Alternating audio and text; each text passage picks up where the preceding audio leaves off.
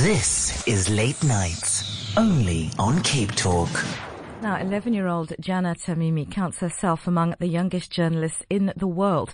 A resident of the village of Nabi Saleh in the occupied West Bank, Jana, along with many other local children, regularly participates in demonstrations against Israeli occupation. She began making videos of what was happening in her village when she was just seven years old. She's currently in South Africa to highlight the suffering of the Palestinian people. And I'm delighted to say that she joins us on the line now to talk about her experiences, her hopes and her dreams for the future. Jana, welcome to Cape Talk and welcome to South Africa. Thank you very much. Is it the first time that you've been here? Um, no, it's actually the second time. The second time. And what do you think of South Africa? It's really nice, really nice place, really nice people, and yeah, it's really cool. Are we friendly? Yes, a lot. Good, good. That's good to know. Now listen, Jana, you've become internationally well known. I mean, you've, uh, since you were very, very young, uh, when you were seven years old, uh, you were inspired to tell the world, um, about the conflict in, uh, in your part of the world. At seven years old, how, uh, uh, what, what was it that inspired you to do that or pushed you to do that at such a young age? I started when I was, as you said, seven years old, when I saw that there was not enough journalists to cover things that happens in Palestine Nabi Saleh, like when my friend Mustafa had been killed, my uncle Rushdie had been killed. A lot of things happened and the world didn't know about our feelings as children living under occupation. So I wanted to be the voice of those children and send their message to the world and then I became a journalist and I started documenting everything happening. It's a massive responsibility to be uh, the voice of of children uh, in in Palestine.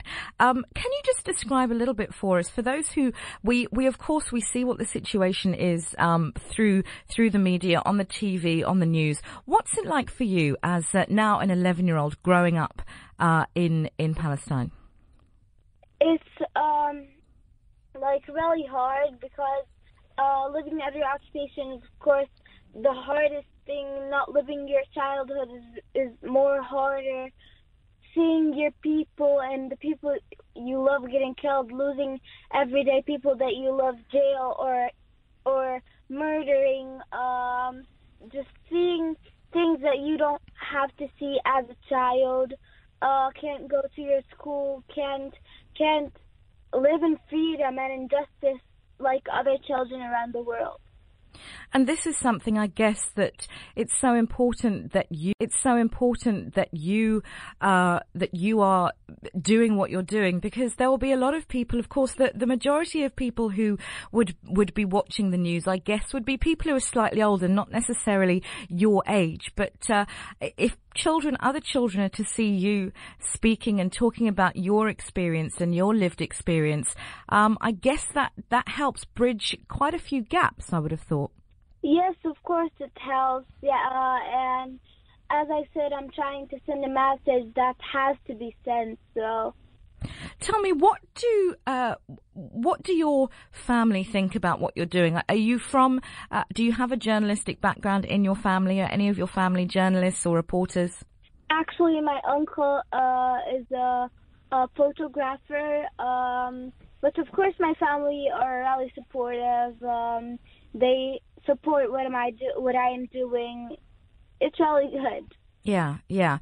There, there is a, a, a side of, or, or a viewpoint, um, that is critical of you, um, and, and is, and I guess critical therefore of your family that, uh, by supporters of, of Israel who refer to you as uh, basically a pawn of, of propaganda.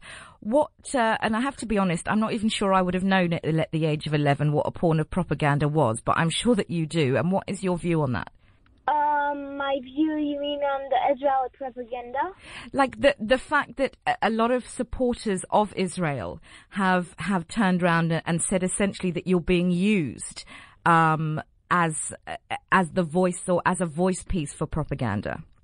Um, like living under occupation, they don't need to use me. I it's my own rights, and I have to find to fight for my own rights. And if they're not believing they're welcome, and I invite them to come to Nabi Saleh to see the reality and to see what's happening.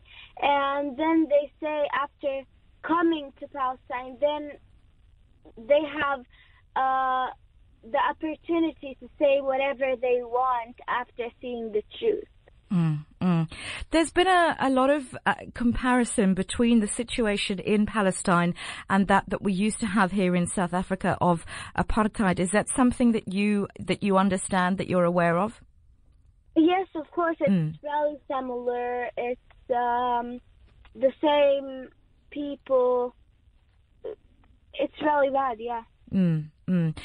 What are you hoping to do? I mean, you're 11 years old now.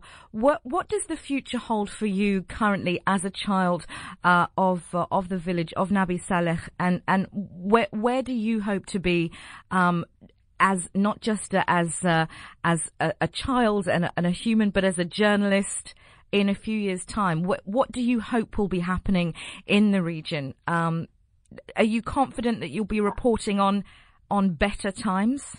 Um, I, I I'm absolutely um sure that I am uh, going to be reporting on other people who are suffering because Palestine will be free. So yeah.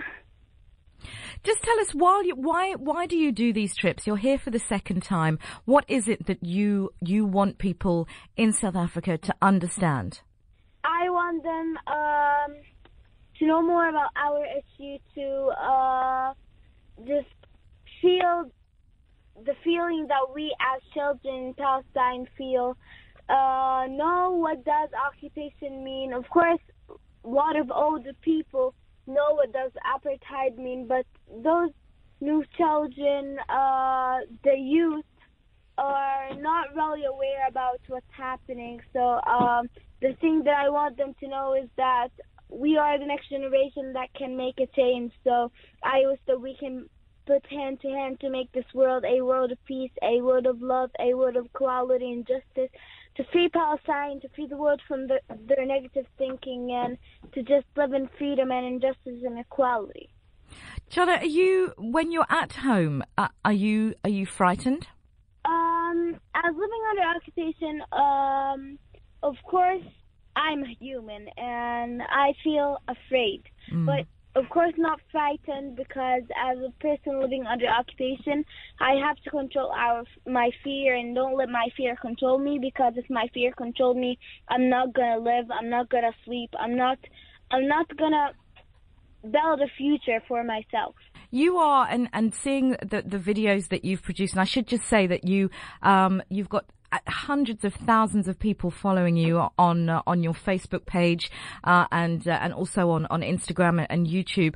You you don't seem to be somebody who is who is uh, afraid at all, and I know that that may be, um, you know, we often try to try to mask our, our fears, but you seem very determined. You seem hugely educated uh, in ways that I wonder if children of your age um, around the world would be on issues that are going on in their areas. Um, Of course, because I'm living in that issue. yeah, yeah, no, absolutely, absolutely. When you've and you've seen, um, as you said, you've seen members of your family killed under this regi- regime, um, and and you've you've experienced that. Are you Yeah. bitter? Are you angry?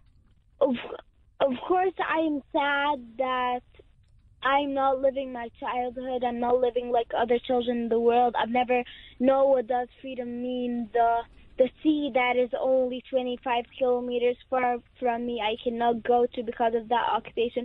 Of course, I'm sad, but I have faith and I have believed that I can make it. We as children can make a change.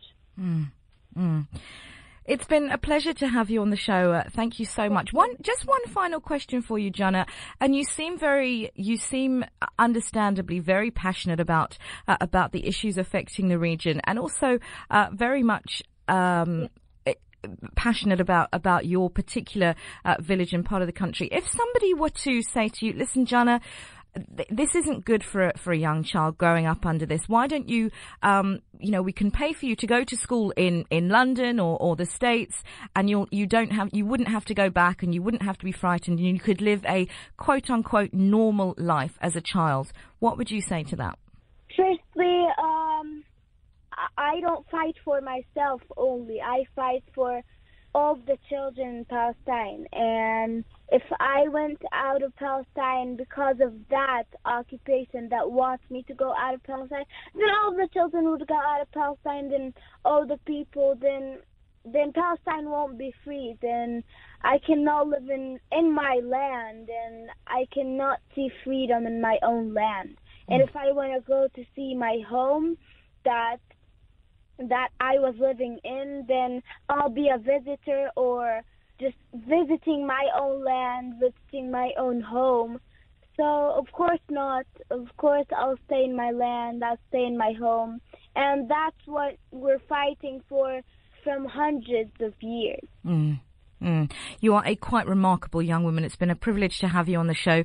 Uh, do enjoy the rest of your time here in South Africa, and we hope you'll come back and visit us again soon. Thank you very much. Bye. Thanks.